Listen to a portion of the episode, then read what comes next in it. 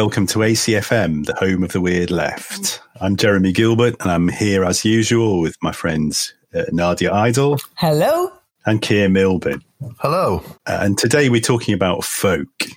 Keir is going to tell us why we're talking about folk, at least where the idea came from.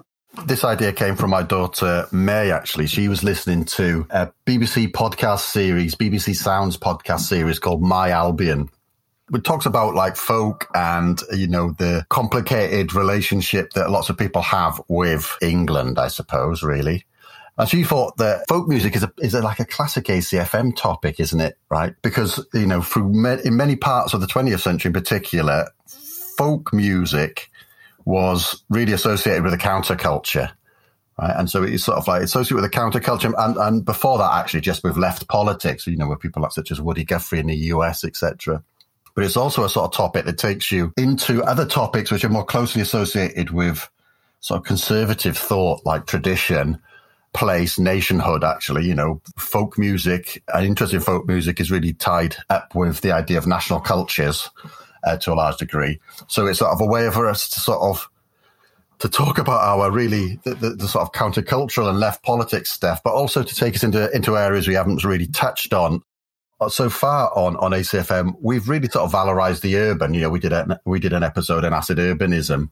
In which we basically proposed that, that urban areas are the traditional homes of, of socialism, right? And so obviously folk music has got some sort of it sort of tends to evoke associations with, with the pastoral, with pastoralism. Although I don't think it is just reducible to sort of pastoral folk music, uh, which takes us outside our, our, our, comfort zone. But it also might want to make us want to think about the sort of left discussions around things such as progressive patriotism or attempts to produce new stories of what it means to be to be British or probably English in particular. I'd be really interested because obviously I I didn't grow up in the UK, even though I've always had UK links. But it would be interested interesting for me to know what is conjured up for you when we talk about folk. Like you mentioned the pastoral thing, Keir, but what kind of imagery comes up? Or are you folk? Are you folk or are you not folk? Or how does that work with your own the own image of yourself and how you were brought up? I'm interested in hearing from both of you. I've got my own ideas. Well, I mean, folk, the word folk is sort of, it's both a noun and an adjective, isn't it? I mean, as a noun, it, it means, well, we'll I think we can talk in a bit about the sort of genealogy of the idea mm-hmm. of the folk as the people. Sure. Goes back to the sort of early 19th century. But then folk as an adjective, which you can apply to different words. I mean, we've been talking about folk music, you could talk about folk culture you know, there's been a lot of talk in the past couple of years about folk horror as a kind of distinctive genre. I mean, the stuff that's designated with that term is usually from the from the seventies.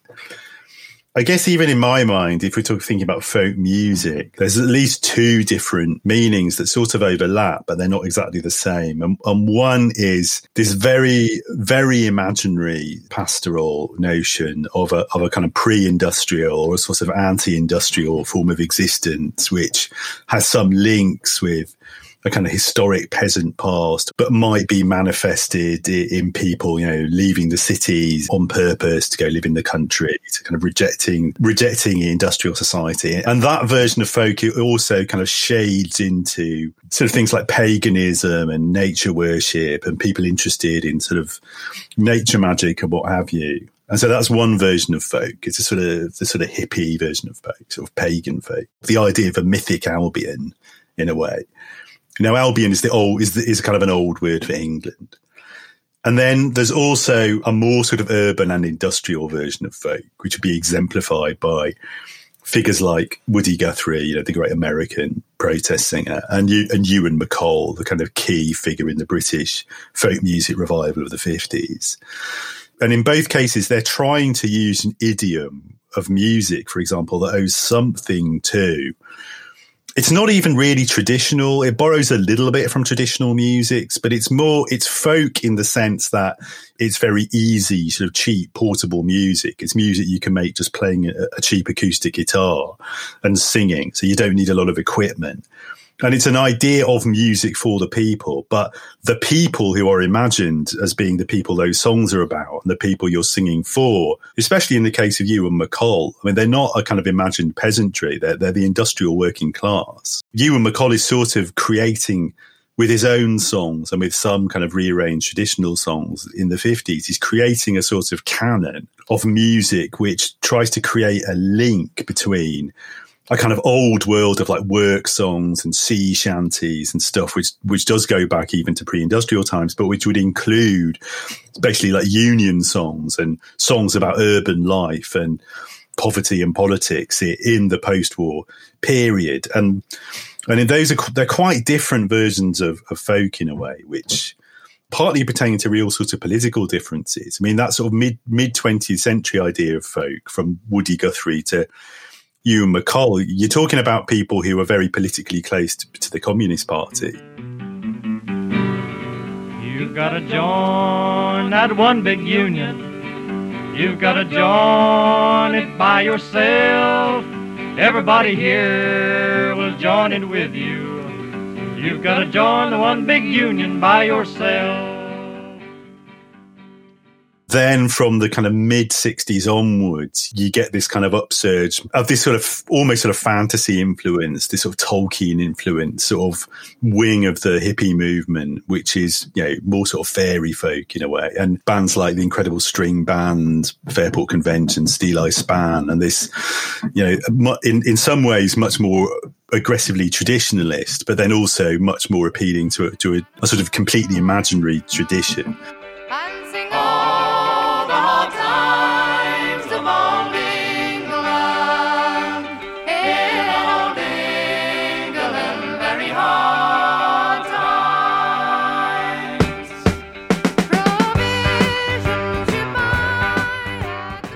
And they're quite different. They're quite distinct from each other, although there's obviously kind of overlaps. And I guess for me, the phrase folk, it kind of evokes all of those things. It's kind of a continuum. And do you feel like any of that is like resonates with you? So do you think, oh yeah, because of the music or because of this way of thinking about culture, I'm quite into that? Or does it all feel other? Me personally, I mean, my parents met at a folk club in West London. Right in the mid 60s, uh, which was a classic place for lefties to hang out at that time. Both my mum and my dad, and the guy who was my stepdad for a few years, all of them were people who went to folk clubs. They were part of that kind of folk revival. And their kind of actually their points of identification with it were all along that continuum. So for my mum and my dad, neither my mum nor my dad had any real interest in music. It was just a badge of belonging to like the peace movement and the labor movement in uh, in certain ways, like being you know sort of liking that kind of music. And you know, my dad would sing sort of folk club, you know, classic songs to me. It sounds like you're saying it's the way to be involved with left politics while also looking dressing like a hippie.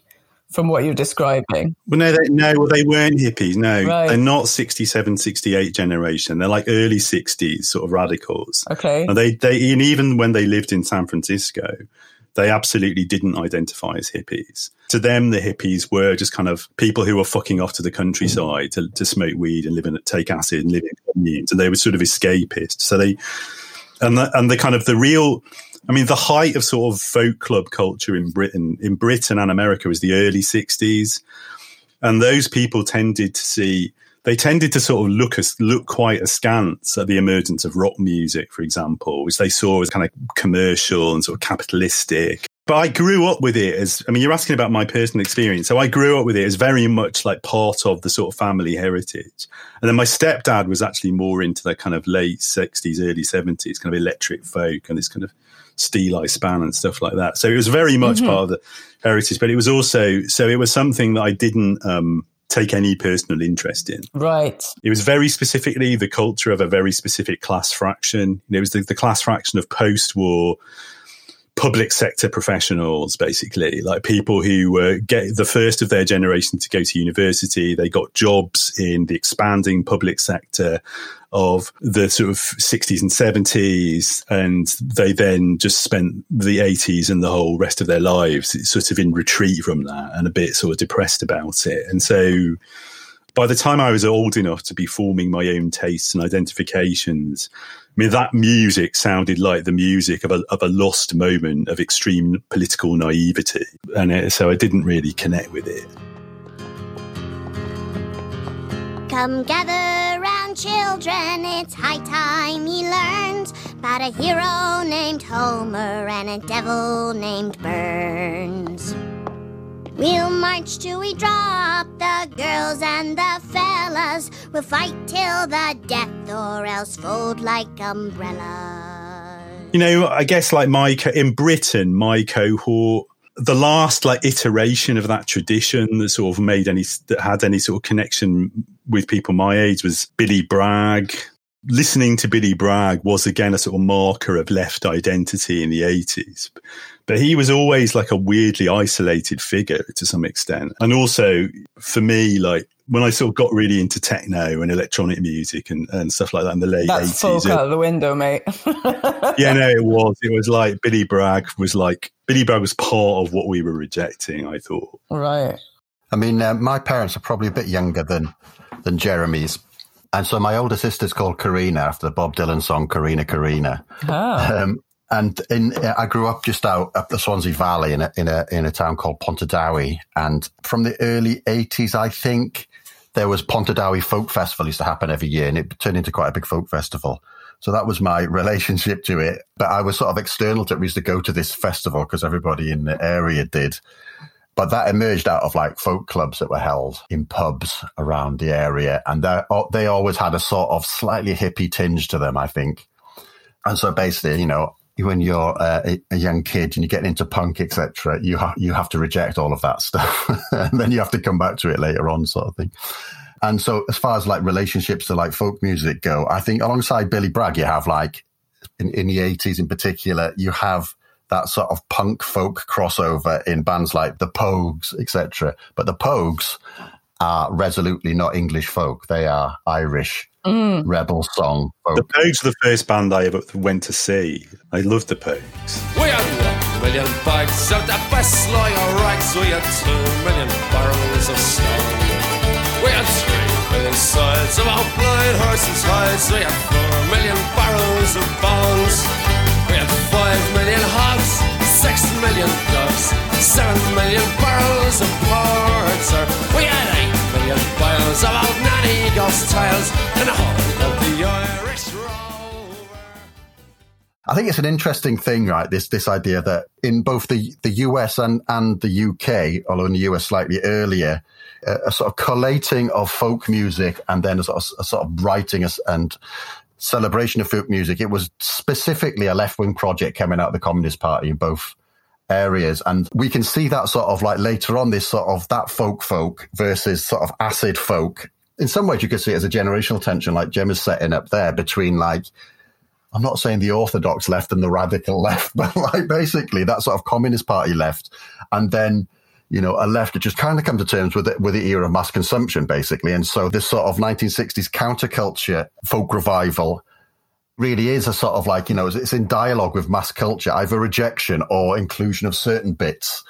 But before that, there's a battle around folk music because the, the really first in, interest in folk music is is all around trying to i mean folk music and interest in folk music and folk cultures and folk dance is all about trying to create an idea of a national culture. And so in the uk it's you get people such as Cecil Sharp and like Cecil Sharp House is still sort of like the place in in London. It's amazing. I've had a, I've done a ceilidh there. It's excellent. yeah, exactly. Yeah, but but these sorts of things, folk dancing, collecting at folk music, and all this sort of stuff. Yeah, I love it. But the people who started that movement, that was a consciously sort of conservative with a small c movement, basically. Mm. And so you can definitely see folk music as this constant battle to try to create a narrative around what the nation is, what what the what the character of the national culture is basically. And there's a battle really between left and right and then between sort of a particular form of post-war left which is dominated by the communist party and a sort of psychedelic left. But in some ways the psychedelic left saw themselves as more authentic than the Ewan MacColl left Well, also, I think if you're talking specifically about that moment, the late 60s and early 70s, I mean, to me, it always seems that the sort of electric folk and the kind of mythic Albion folk of that moment is some of the least political of the of the stuff that's coming out at that time. I think. Yeah, yeah. The strands of the counterculture that are more politicized, they're either doing kind of acid rock, which is very different. They're into things like Pink Floyd or the Grateful Dead, or they're sort of proto punk. You know, they're going to evolve into the the punks. So I don't think it is. It's not even really that the there's communist folk and then there's kind of radical left folk. It's more that there's there's communist folk and then there's a completely different kind of ecology of musics and things in which folk music takes on quite a different meaning, like almost an anti-political meaning, I think. It does feel like the sort of episode where I wish I had a flowchart because on one hand, yeah, yeah, on yeah. one hand, we've got this kind of pastoral kind of vision, which is the the imagery that I get. So for me, I have a very different vantage point to all of this, which is that I have no none of those experiences not growing growing up in the UK, but even just when we're talking the beginning of like Albion, the concept Albion really scares me. I don't know. I have a very visceral reaction to that word, which is interesting, like more than England. I feel like I have less of a problem with England than I do with Albion, which I don't really understand, uh, kind of like from the outside, but it's an interesting position for me from where I'm standing. But there's also the kind of, if I think about it from the UK and how people refer to folk or how I understand folk in the UK, there's definitely, and we'll talk about this, I think, a bit in the end, this kind of return, going back to the land, people being removed from the land, something to do with roots and kind of pastoralism and and all of that imagery which you guys touched on of like the small c conservative like culture in place. And that place is not big cities. But having grown up in two urban metropolises, well, in the suburbs, which is probably far away from the culture of the urban and the culture of the countryside, I have this sense that or at least I feel like I grew up with the sense that folk and folklore, at least here in Egypt, is a pretty part of your identity, which is often like female. It involves a certain kind of culture. It's like the mother. It's like dancing. It's like folklore, all that stuff. It's not progress. Progress with a capital P is kind of what happens with industrialization and it's kind of the city. So I'll be interested to hear what you guys think about how that goes full circle in terms of what you were saying with communism and a kind of progressive politics around the return to the countryside, or if there ever can be one, and how that kind of maps in with the post colonial setting where you don't want to go back to the village because that's not where progress is, or money is, or education is. Well, I think that is really relevant. I mean, one of the things that's really characteristic of that late 60s, that kind of, you know, I'm going to call it fairy folk in its most extreme. And, and the most extreme example is the Incredible String Band. We should play something by the Incredible String Band. Many fine girl I tried hard to know, but I think I never tried enough. Sitting one day by myself and I'm thinking what could be wrong when this funny little hedgehog comes running up to me and it starts up to sing me this song. Oh, you know all the words and you song. What's interesting and what's going on there is there is quite a deliberate attempt to create a, a, a highly feminized kind of mu- rock music or post rock sort of folk music. It's it's really playing down the percussion. It's getting rid of all the distortion on the guitars it's even though there's a lot of like there's male vocals, it's very kind of ethereal, you know, almost sort of falsetto singing.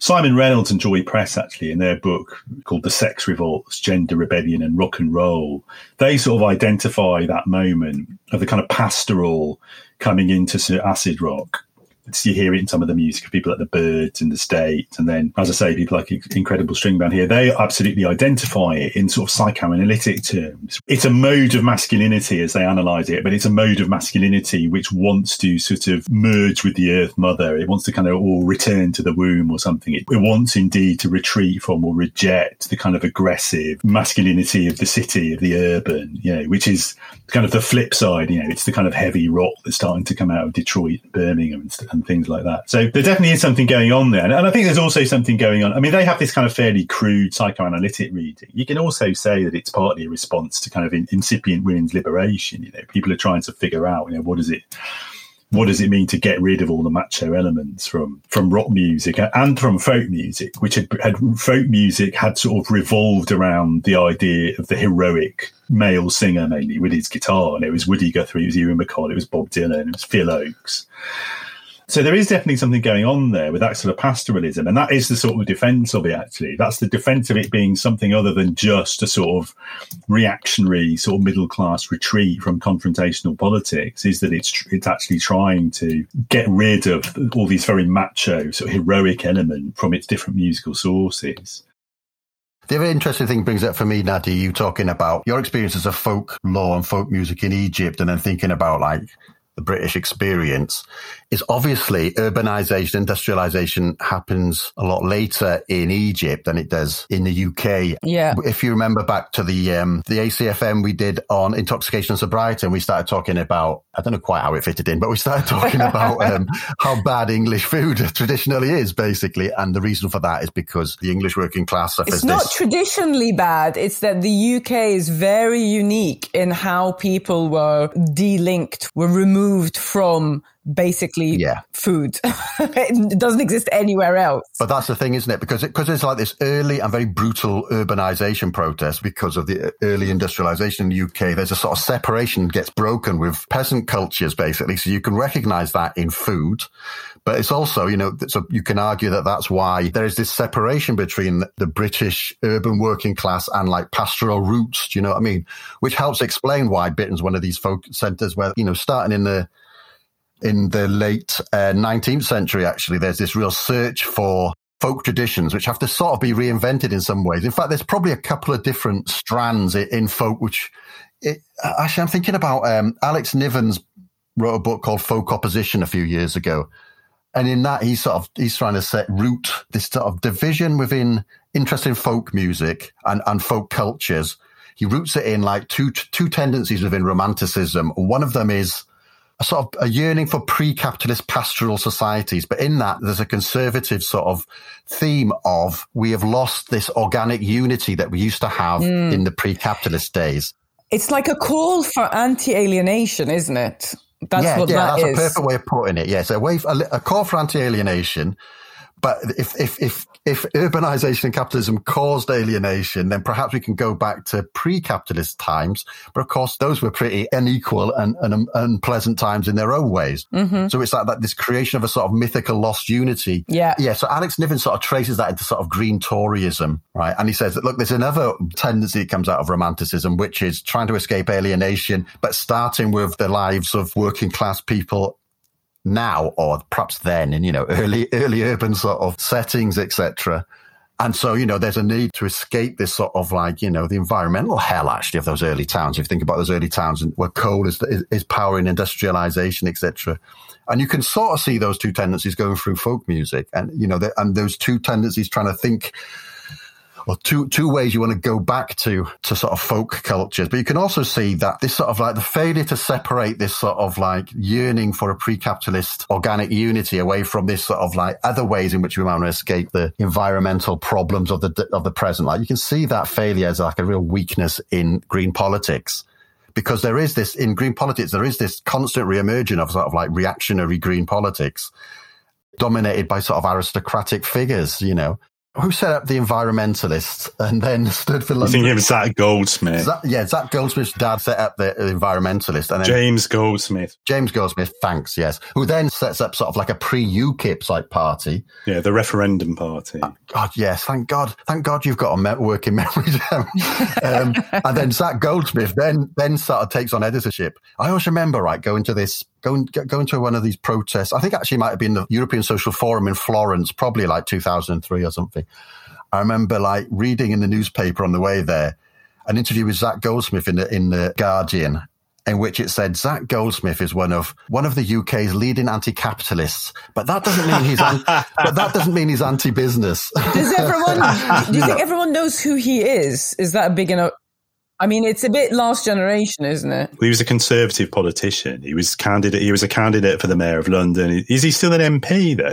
Wasn't he an MP in Richmond? Wasn't he? I think he's still an MP for Richmond, isn't he? But now he's in the House of Lords, apparently. Of course, of course. Where else would he be? Um, where were we? Oh, we should just just to finish off the um, Zac Goldsmith story because it is a story of like you know he was seen as like this this this green figure and because, you know, the anti-capitalism was used in a very loose way in the early 2000s, he gets held up as one of Britain's leading anti-capitalists. And of course, you know, he ends up running an overtly racist campaign for London mayor against Sadiq Khan and then ended up in the House of Lords, of course anti-capitalism it was just co-opted wasn't it? Because it was useful to brand himself as that. I mean there's no way that we would that, that he would be seriously categorized as an anti-capitalist. Yeah it sort of signals the idiocy of the guardian or of, some guardian uh, columnists actually we should put it that way. That, that, that sort of idea of like there, there are two sort of traditions running through interest in folk. One of them is like this sort of lost pastoral pre-capitalist world, which is not always reactionary politics. We should put it that way, but perhaps has some tendency towards that. And then this, this other one, which is much more to do with songs and these sorts of things. The one thing I was going to say actually was, yeah, with Ewan MacColl is like really, really associated with the latter, right? And one of the songs we sh- we're going to have to play at least one version of is Dirty Old Town which uh, Ewan MacColl writes I found my love by the gasworks croft, dreamed a dream by the old canal. He started off as a playwright, actually like Dirty Old Town is not a traditional song. He's writing that, and you know he's writing it in a. I think it was actually a song for a play when he first wrote that. But then he gets picked up and becomes is it a folk classic? I'm not sure. Yeah, it's a, it's a folk it's a folk club anthem for years before the Pogues recorded it. Like I knew it by heart before the Pogues right, ever recorded yeah. it. But then the most famous version is by the Pogues. Well, yeah, that's fair to say, isn't it? Who punk it up basically and turn it into a, a great. Song. Yeah, and it and it sort of popularized it with that with the, the sort of post punks of indie sort of audience in the mid '80s. Early old town dirty old town. Clouds are dread. There is a sense of romanticizing that urban working class life, even though it is a, it also has that sense of rejection of the horrors of that of that world because it's not it feels like the pastoralist end of it is very it's not the same as sort of a culture or an aesthetic to me of the urban working class going out into the country to claim the countryside or like the mass trespass or the ramble that doesn't feel folk to me and I wonder why it doesn't. It feels like the return to the countryside is something like that is branded as apolitical or like an opting out, isn't it? I think, like I keep saying, there's a big break basically end of the 60s within what those things signify and how people understand them. I mean, one of Ewan MacColl's most popular and best loved songs is the Manchester Rambler. The chorus is, I may be a wage slave on Monday, but I am a free man on Sunday. And it's about rambling and the whole culture of rambling, of the Rambling Association, of walking, which comes out of indeed the sort of outdoor movement of the 30s, which has its political manifestation in the Kinder Scout trespass. I mean, that absolutely is just indissociable from the folk club, from the culture of the folk clubs in the 50s and 60s. But I think it is completely right because that is about a kind of mass political idea of claiming the land. I mean, it's completely true and it's completely crucial. I mean, like as Keir was saying, that really right back to the beginning of the Industrial Revolution, there's always this ambivalence in the tendency to critique industrialization and, and, its effect. I mean, it's one of the main themes of, of, Raymond Williams's, you know, first and most famous book, Culture and Society. One of his main themes is the fact that it's very difficult actually to separate out the kind of the radical from the reactionary right from the beginning, because right from the beginning of the industrial revolution, people are saying, well, look, this is bad. You know, village life is being disrupted and destroyed, and people's life expectancy is going down, and people are suffering terrible exploitation. And even people who are kind of revolutionaries, even people in the communist and Marxist tradition who think that that's a necessary phase you're going to have to go through to get to a, a world of, of affluence for all, nonetheless, you're still using a sort of pre-industrial set of benchmarks as a way of measuring, in, in a way, how exploitative and awful like, unregulated capitalism is. So you can never quite get away from that ambivalence. You can never quite get away from it. And the notion of the folk, you know, the term the folk, you know, it starts to get used first in German with the, the, the Volk, and then or De Volk, I don't remember. And it's an idea which both is associated with romantic nationalist critiques of liberal modernity, which are eventually going to evolve into fascism. And it's associated with democratic and populist rejections of elitism and, you know, both traditional and liberal forms of hierarchy. So, and that ambivalence and that potential for the for the idea of the folk and the idea of folk culture, folk tradition to, to sort of go either way, it just never really changes. And so then in that mid 20th century period, you've got a notion of folk, and, and folk really does refer to the people as they are then. It's an ideal of basically, you know, sort of proletarian culture and proletarian cultural mm-hmm. autonomy. It's not really associated with pastoral or with anti modernity. I mean, Woody Guthrie is singing songs about having to leave the farmland of the Dust Bowl and, and head off looking for work. But I don't think Woody Guthrie is perceived as in any way a traditionalist figure, as anyway an, an anti-modern or an unmodern figure. And then the sort of crux point, obviously the symbolic crux point is the mid 60s when Bob Dylan, who's emerged as the kind of darling of, of the early 60s folk music scene, in which there's a kind of elision between what's called folk music and what's called protest music, actually. And there's a general assumption that they're sort of the same thing. So you've got people playing mostly sort of traditional, modern arrangements of traditional songs, and you've got people mostly doing contemporary songs, like using acoustic guitars, protesting against, you know, things like the Vietnam War and, and racism and Jim Crow and things like this.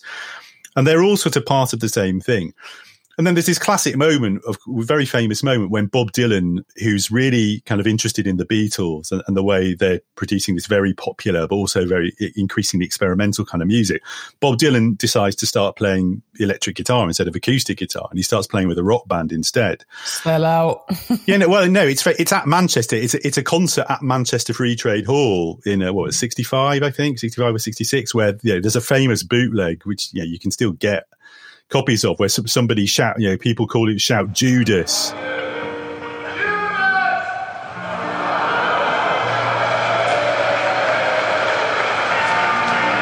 I don't believe you. The really famous tour film, No Direction Home, it, it's it's outside a concert in Liverpool where he's kind of accosted by some girl fans who are like kind of complaining at him. They feel abandoned because he's now playing rock and roll instead of playing folk and protest, which is the music of the left. They see as the music of the left. I mean, there's an image there, isn't there? I was going to say when you were first talking about going to the your parents going to folk clubs or whatever jeremy uh, that conjures up an image of me of at least one man in the front on a stool with an acoustic guitar. And then you get to fairport convention and other kind of bigger bands right where there's more people in it. But there, there seems to be a lot of there's definitely that image there of that kind of folk music being centered around the acoustic isn't it it's definitely not electric guitars and definitely not distortion. No, that's right. That's right. And then there's this whole break, really. And then there's this whole new ecology which emerges in the mid 60s. Fairport Convention and Steeleye Span and the Byrds in the States, for example, they're playing either folk, what comes to be called folk rock. Uh, that's Fairport Convention, the Byrds. People like Steeleye Span say they're not playing folk rock, they're playing electric folk. In other words, you play very traditional sort of arrangements. You just happen to use electric instruments, which is kind of really weird effect, but it's really, it's also really popular for a few years. I mean, Fairport, I think, are a really interesting example. And, and I mean, for me, Fairport Convention always sort of you know they produce this really powerful music actually and it's a really it's an attempt it's a deliberate attempt to do a british version of what the Byrds are doing in the states.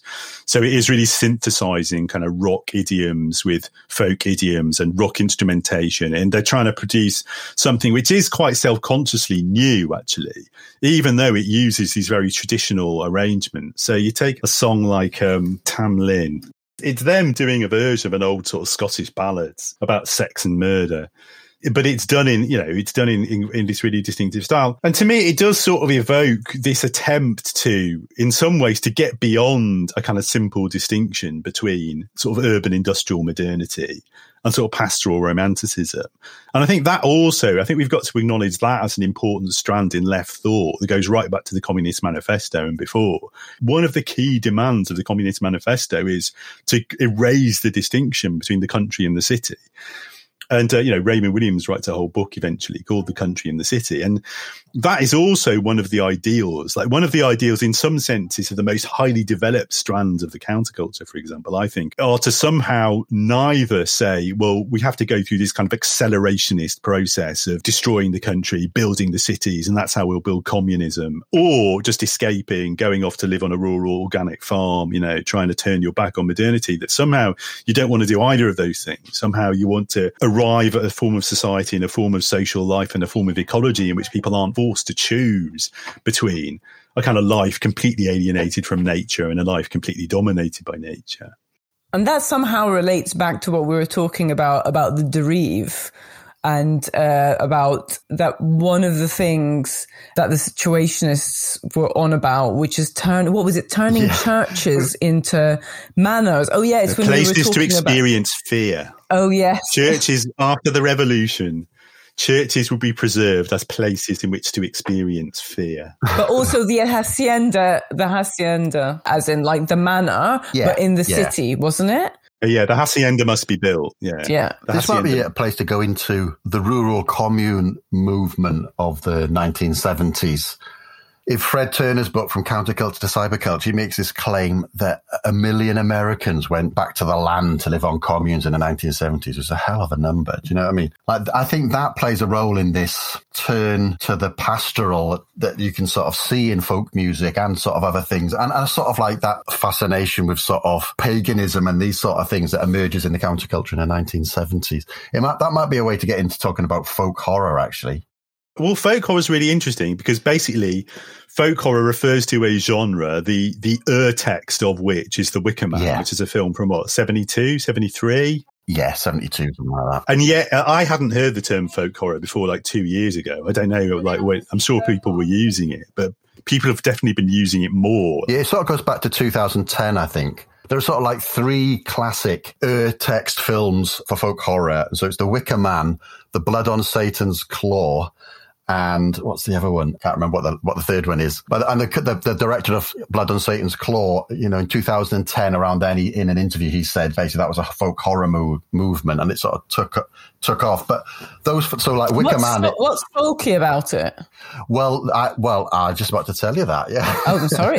well, no, no, no, but it's because I, I, I, literally cannot imagine. Like, I, this is very other to me. Like, mm. I don't know what you're talking about, but you're about to say. So, have yeah. you ever seen the Wicker Man film?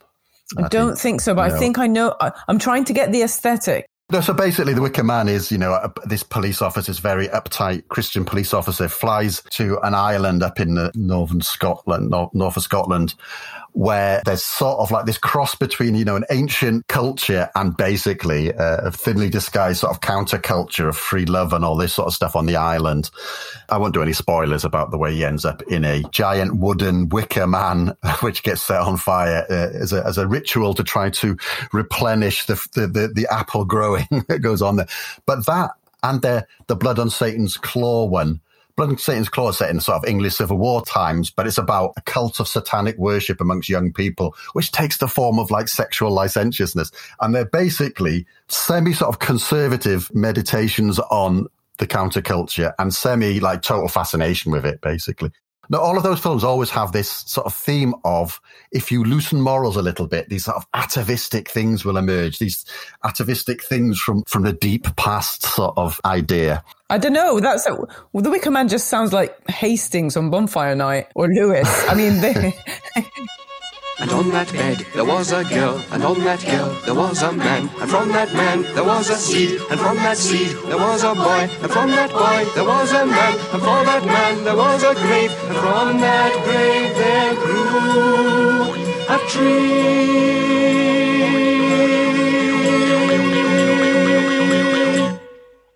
It's an interesting film because it's pretty sharp in terms of its historical reference point. Mm. So like the, the story in The Wicker Man is that there's been this cult has grown up on this island since the early 20th century. And it, and it is linked in the film directly to what was like a genuine moment in sort of early Edwardian times when there's a kind of revival of interest of folk music and the idea of witchcraft. And it, it's the first time when people start to believe the sort of historical myth that witchcraft was a direct survival of, you know, Neolithic paganism or whatever.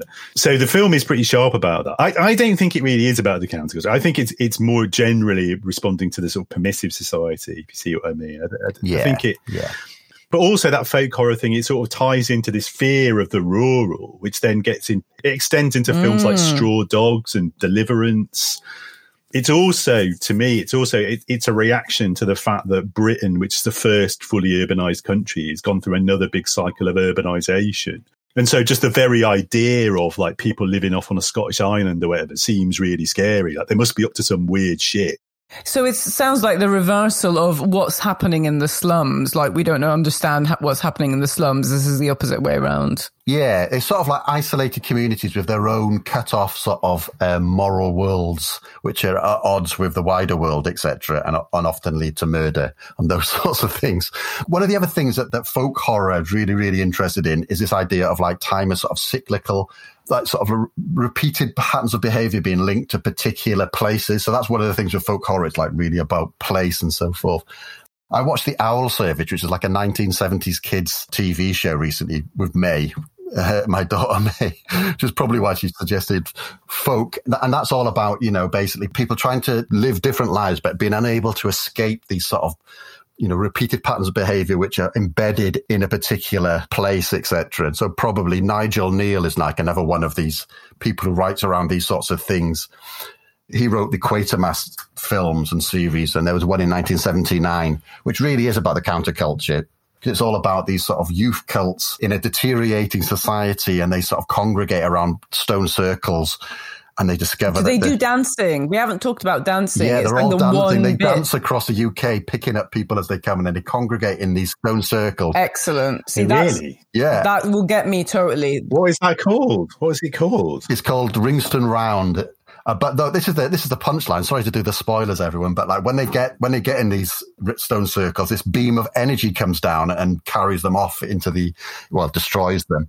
The idea was that that like the aliens had been harvesting humans through through the millennia. The stone circles to them are, are supposed are there to mark the places not to go, basically, because that's the place where they get harvested from. That's a really upsetting ending. That this the dancing was bad in the end. I was going to say Right. folk dancing is the one thing that I'm here for. Like I'm totally up for that. I mean, it's, that's the thing, isn't it? So these horror, I mean, folk horror is partly drawing on.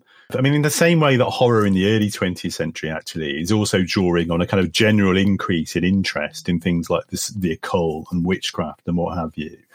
I think the horror writers just respond to the fact that people are look, people are getting interested in weird magic. There's a good hook for a scary story.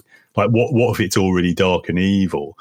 Because also, and this is really is connected to that sort of that kind of late 60s, early 70s version of sort of pastoral folk. It is very much connected to the growth of Wicca, the growth of interest in, in witchcraft, the growth of interest in paganism, for example. It's very deeply connected to those things.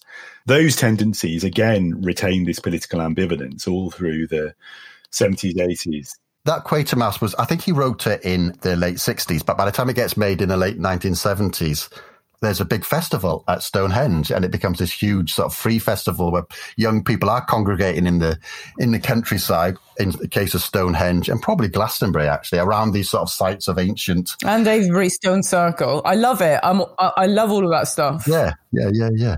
That's what horror writers do. They sort of sense contemporary fears and then sort of like exacerbate them so we can see them a bit more clearly, you know. So in Fred Turner's thing, what he, the, from counterculture to cyberculture, he does examination of these sort of this back to the to the land sort of movement of rural communes, etc. And like his analysis of it is, it doesn't work. It breaks down because the people who go to the to the land, they think that just escaping from the cities is enough to de-alienate yourself. And in fact, what happens is that they they just bring all of this sort of racism and sexism and classism, I don't really like that word, into these spaces and they don't sort of try to overcome them in any way. And so you can sort of see that as this, this inability to overcome these repetitions of behavior because you're not examining them. And you can link that back to these two different modes of trying to deal with, with the alienation of capitalism. You know, can you just go back to, to a pastoral past? Well, no, because, you know, we are made up of all of these of all of the sort of influences of contemporary life. You know, we have to undo them. We can't just escape them in a sort of geographical manner. Well, yeah, I think that's absolutely right. And I don't, and it, hap- it happens in Britain as well. I mean, it's completely Mm. forgotten about now, but that's what, you know, the travelers, the sort of new age, so-called new age travelers, the traveler convoys of the eighties was people like living, living away from the cities a lot of the time, living on traveler campsites. There was the teepee village in mid Wales was there Yeah. for years and years. There was surprising number. I mean, nothing like the scale of the States, but a surprising number of people did go off to become like sort of crofters in the Highlands and sort of stayed there. Like, If you go into certain parts of the Highlands, at least in my maybe my experience is totally anecdotal. It's a surprising number of old hippies you'll run into. I've got a friend who bought a farm with a load of people in early seventies in mid Wales somewhere to get away.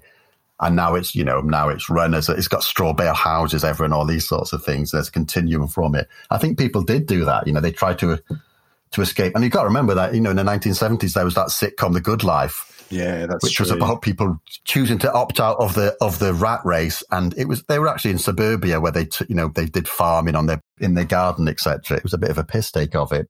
But everything you guys are talking about is sounding like you're talking about an escape from, so that all of these hmm. examples are leaving the city and going somewhere hmm. else. Well, are we saying that because of the way that the British working class was alienated off the land and brought into the cities, that effectively there isn't anyone in the com- countryside that is not posh? Is that what we're saying? Because otherwise there can be cultures from the countryside, right?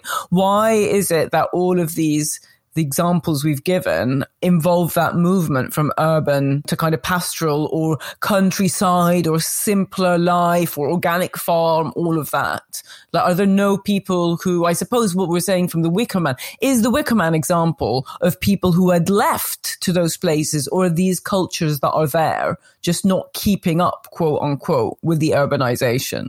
I mean, it is true. In this is different from the states, really, but in Britain, yeah. I mean, the countryside got massively depopulated from the beginning of the Industrial Revolution up to the fifties with the mechanization of farming. So, and you did arrive at a situation by the by the sixties in which there were very few people in, in the countryside, and mostly it was sort of landowners or a very a very small, disorganized, like very subjugated uh, population of, of agricultural labour. Because you can't just go and buy land that easily in the UK, right? In most, and a lot of other countries, you can. No, well, this is the, well, you could.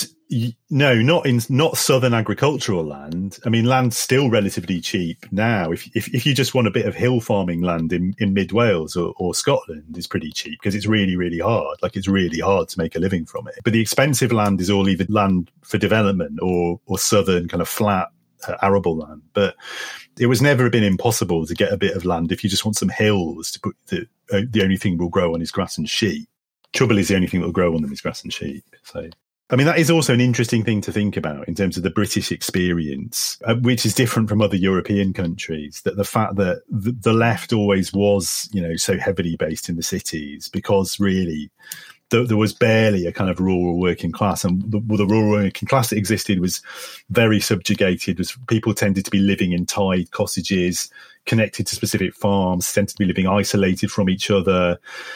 So there was a very weak organization. You compare that to France, where basically the sort of communal peasant villages were never really kind of dispersed and enclosed the way they were here. So there's, there's lots of parts of France where the peasant communes became the basis for, they're still basically like plenty of like French rural communes where the entire area is, effectively farmed cooperatively and and the left and people vote for the or have historically like supported strands of the left you know which feels unthinkable in the UK. Like that setting, it seems like it, France is not that far away, but in terms of relationship to the land and food, it feels like, you know, another like planet. it's very different. Yeah. it- well, it is. Yeah.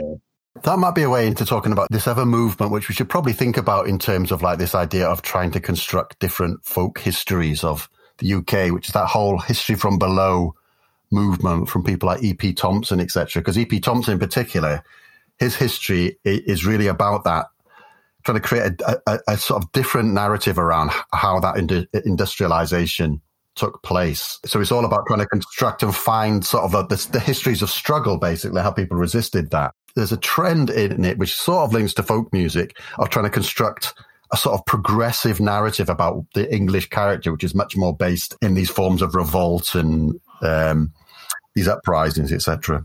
Yeah, that's right. Yeah. Well, like the sort of thumbnail sketch of that, the, the, the, quick history of that is that basically, if you ask anyone in the world or in England, like, what does it mean to be English up until about the 1880s, really, then you're going to get some answer which has to do with the fact that what it means to be English is to be at the cutting edge of liberal industrial modernity you know, the, in the French Revolution, the Revolu- French revolutionaries would, would, ask their tailors to make them clothes in the English style because England was seen as being the cutting edge of liberal modernity. And this carries, this is still the case up until the time of the Great Exhibition, for example, and up until the late Victorian period. I mean, this is a really crude simplification, but a really crude simplification from a left perspective is by the late 18th century, the, the, ruling class have got to shut down this idea that what it means to be English is to be urban and industrial because everybody on both the right and the left assumes that the logical conclusion of that is that England's going to be the first country to have a, a workers' revolution and, and, go socialist. I mean, that's what Marx presumes in the 1840s. And that's people are still worried about that. And also at the same time, at the late in the late 19th century, you, the ruling classes start starts to have to win popular support for the project of imperialism which yeah, they didn't really right. need yeah. before that. I mean, before yeah. that, the imperialism was largely done by sort of private companies with, like, with sort of licenses from the government. And so there's this complete reimagining of, of British and, and, specifically English identity in the kind of really in the 1890s. It's a complete reimagining of English. And central to it is this notion of England as a pastoral utopia, as sort of England as a green and pleasant land, which I mean, still to this day, dominates like conservative ideas of Englishness. It was still John Major was still giving speeches in the 1990s about England as a, a land of shadows lengthening on village greens. And it was absolutely central to persuading people to go fight in the First World War they didn't want to say to people, well, go fight for your industrial urban community, because that was already addressing people as sort of proletarians, and they knew that was dangerous. So they said to people, oh, go fight for this vision of England as like pastoral and rural, which, which is complete nonsense. England was the first major country, along with Belgium, but it's much bigger than Belgium, in which a majority of the people lived in cities and towns by almost 100 years. There's almost a 100 year period from the mid 19th century to the mid 20th century when England is the only country in the world in which a majority majority of people live in towns and cities. So it's absolute nonsense. It has no connection to historical reality. You can see how you can build that picture though, right? But it is pretty green and pleasant in a lot of places in England. You can see that and you can see how that is an excellent communication technique, like from a strategies perspective. It's because it rains all the time. But it's because it, it rains all the time. It is green and pleasant, though. Green and wet.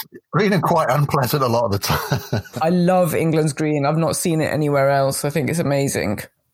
But it won't turn me into a conservative.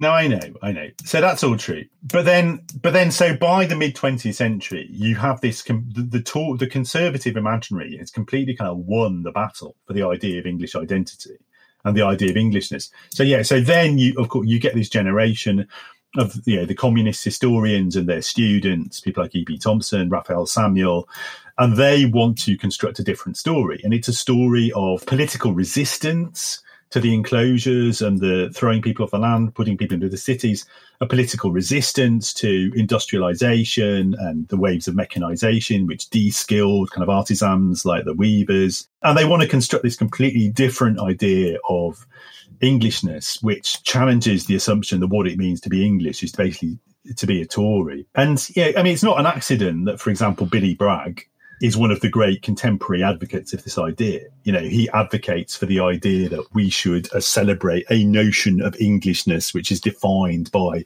the legacy of William Blake, the Levellers, the radical trade, the Chartists, the mass trespass on Kinder Scout, etc. It feels like this is because the left has been shit on place. The left is really shit talking about place and the right is good talking about place. And I think what Billy Bragg's argument is, is that place is real for people. It's experiential. And they organize the concept of community or people or lived experience around that. And if the left doesn't deal with that, then pockets of nationalism are always going to work in the discourse. I don't dispute it. I don't dispute it. I just tend to think it's very difficult because, I mean, intellectually, I was completely raised on that tradition. Like as an undergraduate, I was taught nothing but the E.P. Thompson, Ralph, Ralph Samuel version of history. And then I had sort of, it was only after I, I read more sort of comparative, like European and sort of world history, I realized that you're on pretty shaky ground because all of those movements by historic standards were very weak in Britain compared to the strength of suburban liberalism and just cons- imperial conservatism.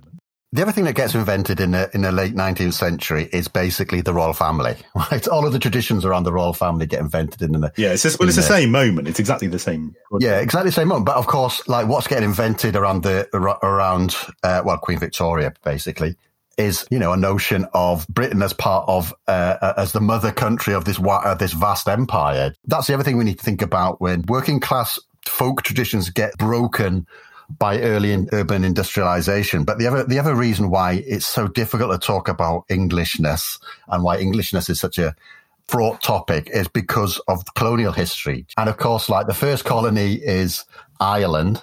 I think First I can colony say is Wales, man. the Welsh. Wales. Yeah, I know. I am Welsh. that is true. That is true. What I'm trying to get at is if we think about like the other sort of folk culture, which is really, really prevalent in the UK, it's Irish folk culture, which is much more organically based around rebellion. And so like Irish rebel songs, etc. Having sessions where you sing Irish rebel songs and it's linked to a definite idea of like basically anti-colonial struggle, right? That's not accessible to the English. It probably is more accessible to the Welsh.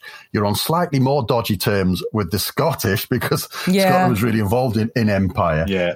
You can see, well, like, as we talked about the Pogues earlier, you know, you can see that sort of Irish rebel song sort of culture. I think the Pogues were called the Republicans first or something like that, basically. Um, I'm not talking about the American party, but about, um, you know, Irish republicanism, etc. I just wanted to mention one thing we could talk about is we've talked about Chumbawamba before on the, on the show, partly because they're my mates.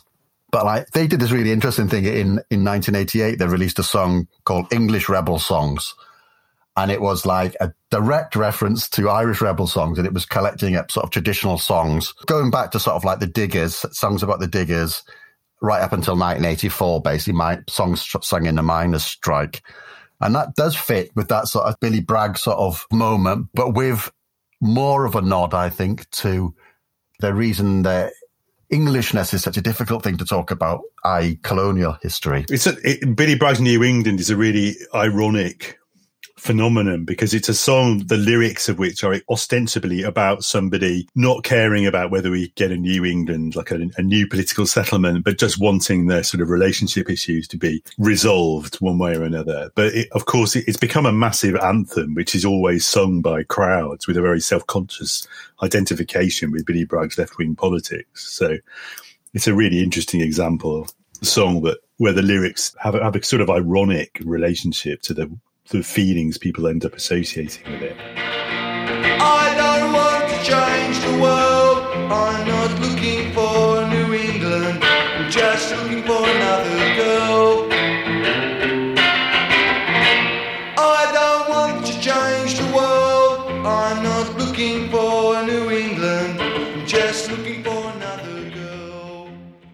One of the issues we keep circling around, and, and an issue that's there from the beginning of the 19th century for the left in its relationship to industrial capitalism, is to what extent can you escape from or reverse or retreat from the negative consequences of industrial modernization?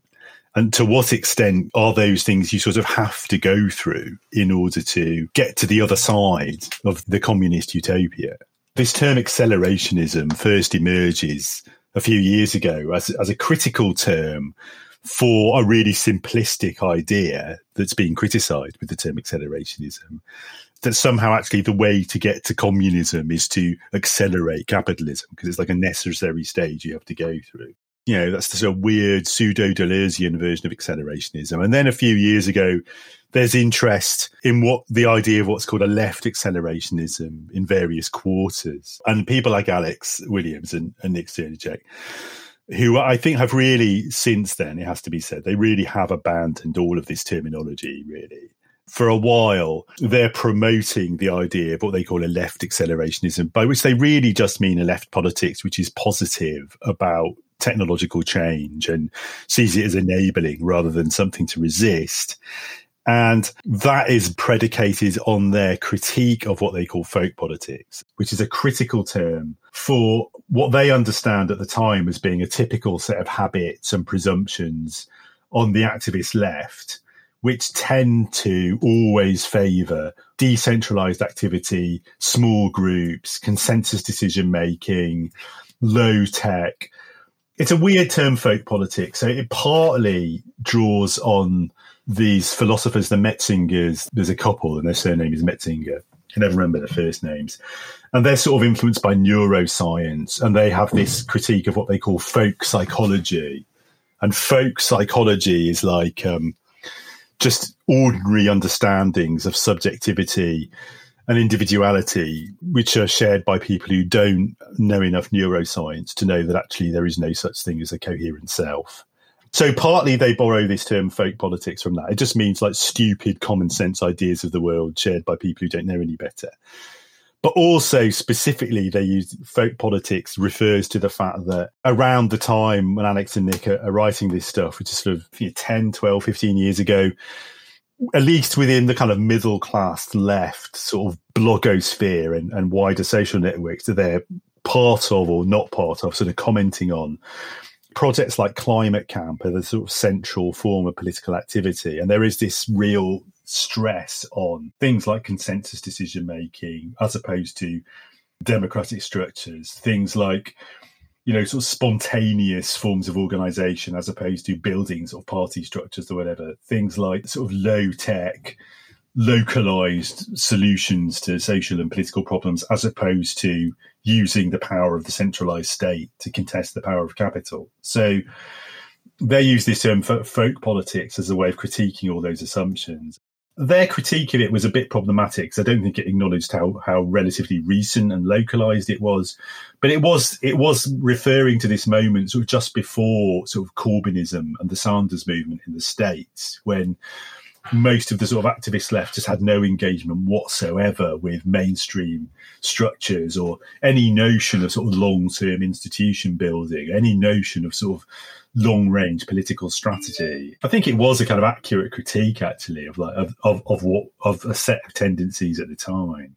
I think it is that. It's sort of like, it's almost like the folk politics is, is almost like the spontaneous politics that emerge out of a conjuncture, perhaps something like that, we could say, which doesn't sort of examine the way that, you know, the way we think about the world is made up by these wider sort of structural forces and like the politics they're arguing for is actually sort of uh, basically it's just more of a strategic politics, but a strategic politics that's just like far sighted and takes into account this idea that, you know, we will have to change ourselves as society changes and we can't just accept, uh, build politics around the sort of common sense understandings of, of, of, the world that we're that we're existing, which I think does relate to that that critique I, I, was talking about Fred Turner making of of the communes in the 1970s. You know, this idea that that because they didn't examine you know the racial structures of the US, etc., they they became extremely white places and brought racist attitudes with them. Those sorts of these sorts of things. So I think it sort of fits in that way. I think one of the problems with the with the idea of folk politics was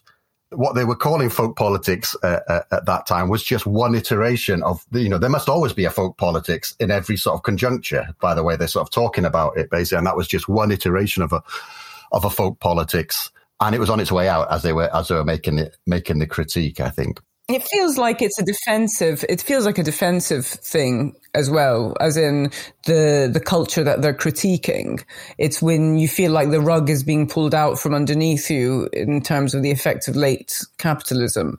I can understand why people are like, okay, small groups, no technology. You know, it's just the the interesting connection for me is like where where it sits along the spectrum of rationality. Like, how is it rational and how is it about progress and it feels like accelerationism is basically saying no this is the way you know this is the way you get some forward movement. Whereas the what what what can be understood as folk politics if you take it from their position is basically a you know hold on here. We've got to preserve something because it's all gonna you know go up in flames which is the beginning of, you know, forms the kind of psyche behind a lot of the climate work understandably. Perhaps one of the other things that sort of relates to sort of the ACFM project as well is what they were calling folk politics, uh, the, the iteration of folk politics they were critiquing had a sort of sense that we wanted a less complex society.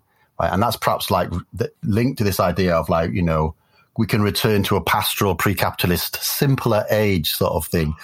But um, you know, basically, I think on ACFM we've we've had this really strong trend that we want to embrace complexity, the full complexity of life. Basically, we probably don't want a less complex life. We want a much more well, not individually have complex lives, but like we want society to be as maximum complexity and so basically maximum freedom and maximum options. Do you know what I mean? So I think that might that's a way of thinking about it in terms of our, our own obsessions. Although we're also not accelerationists, I would say. So another thing we were going to talk about that relates to that though is that is you know how we understand the project of things like re- rewilding, like reforestation, you know, the sort of rebuilding of the natural environment. Because there definitely was a moment when you know the, a certain version of accelerationism was popular in a certain section of the blogosphere when it, it was basically like hippie hating you know slightly miserable like urban blokes who just didn't want to have anything to do with nonsense like sort of reforesting, rewilding, nature. You know, it was informed partly by an aesthetic, a sort of, you know, sort of slightly industrial, slightly gothic, and the sort of supposedly anti-vitalist philosophy. But my problem with that was always, well, it was itself based on a sort of really narrow and kind of basically silly understanding that somehow reforestation could only be regressive would be kind of the logical conclusion of that aesthetic and that idea. Whereas I would say, look, the point is actually things like reforestation, even things like rewilding, although they use this term re, they're not actually returning to anything. They're actually constituting a completely new sort of ecological context, which, you know, which might be sustainable, which might be, you know, preferable. But they are a way of imagining the new. They're sort of hyper modern, actually. It's a hyper modern thing for me to actually say, okay, we're going to take a bit of land. Yeah, we're not going to exploit the hell out of it. Because actually, I mean, if you get into the history, like deforestation has been going on since the literally since the Paleolithic. And I think that is important for us. And I think that is, for me, that is an important part of the sort of AC sort of aesthetic and project is to say, well, no, we're not, we don't really have any notion of a return to the past but on the other hand, that that doesn't mean we can't want to sort of re completely create a kind of sustainable and ecological, a green and environment. Yeah, I think this is definitely the point where we should play one of my favorite songs, which is also massive lulls, The Return to Innocence by Enigma from 1993, I think, which is totally not a folk song, but is very much about this kind of like the return to the land. And it has this kind of chant at the chorus who anyone around the 1990s who had the radio on will, will know of by heart. I do love the song and think it's hilarious. And the video has like everything going backwards.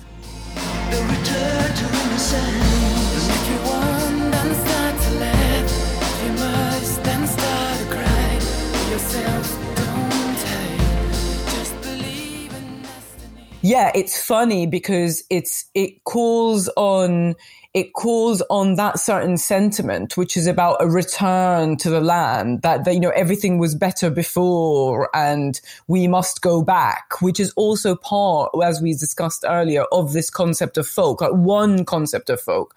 But I would be against that in terms of, I think we would all be against that there isn't a forward trajectory because in a way it has to be conservative if you're going back. But at the same time, but based on what we were just talking about, like I completely get why people would want that when they see everything in front of them, like tearing their society apart.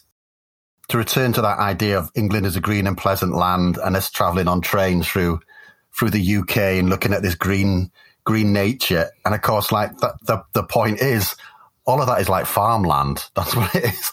It's completely, it's no more natural than a, than an urban environment. It's, co- you know, it's artificial, it's man-made, it's man-managed, etc. But we all go walking in the countryside, yeah. Like all three of us go walk. Yeah, go, I love, the love going going walking. So I feel like it's it's. I don't know. I don't. I, yeah, it just feels like you don't know what you've got, man it is green and it's nice, and we all like walking in it. no, I, I, I, I, do like I do like going to the countryside. Um, but like the project of rewilding and reforestation is sort of interesting. It's sort of it's an in a way, it's attempted to, it's an attempt to undo the damage, not just of urbanization, but of like agriculturalization. So there was a book, um, The Human Planet, by a friend of mine, Simon Lewis, and another author I can't remember because they're not a, a friend of mine. that was one of their proposals. One of their, it was a book about the Anthropocene. One of their proposals was for rewilding and rewilding in the UK. In fact, I think it was part of the 2019 manifesto. That, that what that would mean would be to trying to link up the sort of like, you know, the, the sort of forested areas and the things which look closest to, to, to, what we might think of as wild to try to create basically uh, uh, corridors up the country for, for wildlife to be able to travel from one area to another. And that is undoing, you know, urbanization, you know, trying to overcome the problems created by the motorway network and all that. But it's also, you know, trying to overcome the problems created by the fact that most of Britain has been turned into, into farmland. Yeah, and that the land is, that people's access to land is restricted. Uh, I went to a talk the other day, and there was a statistic that the percentage of UK land which is given over to to homes, etc., is something like five percent. I just couldn't believe it. And so like 95% of the, of, of the populations, their access to, to, to land is going to be limited to like that 5% of land, which is under home ownership and that, that sort of stuff. And the rest of it is just owned by huge land, you know, landowners, uh, incredibly rich people. And of course, like dotted around the countryside, the other place we like to go and visit are these stately homes, you know, which is created by both that history of pushing people off the land into into into the cities, and also the history of colonialism, which was uh, uh, created all the other conditions upon which capitalism could emerge. And did those feet in ancient times feel it? Walk upon England's pastures green. Outrageous. Ah, yeah. Uh, uh, yeah, uh.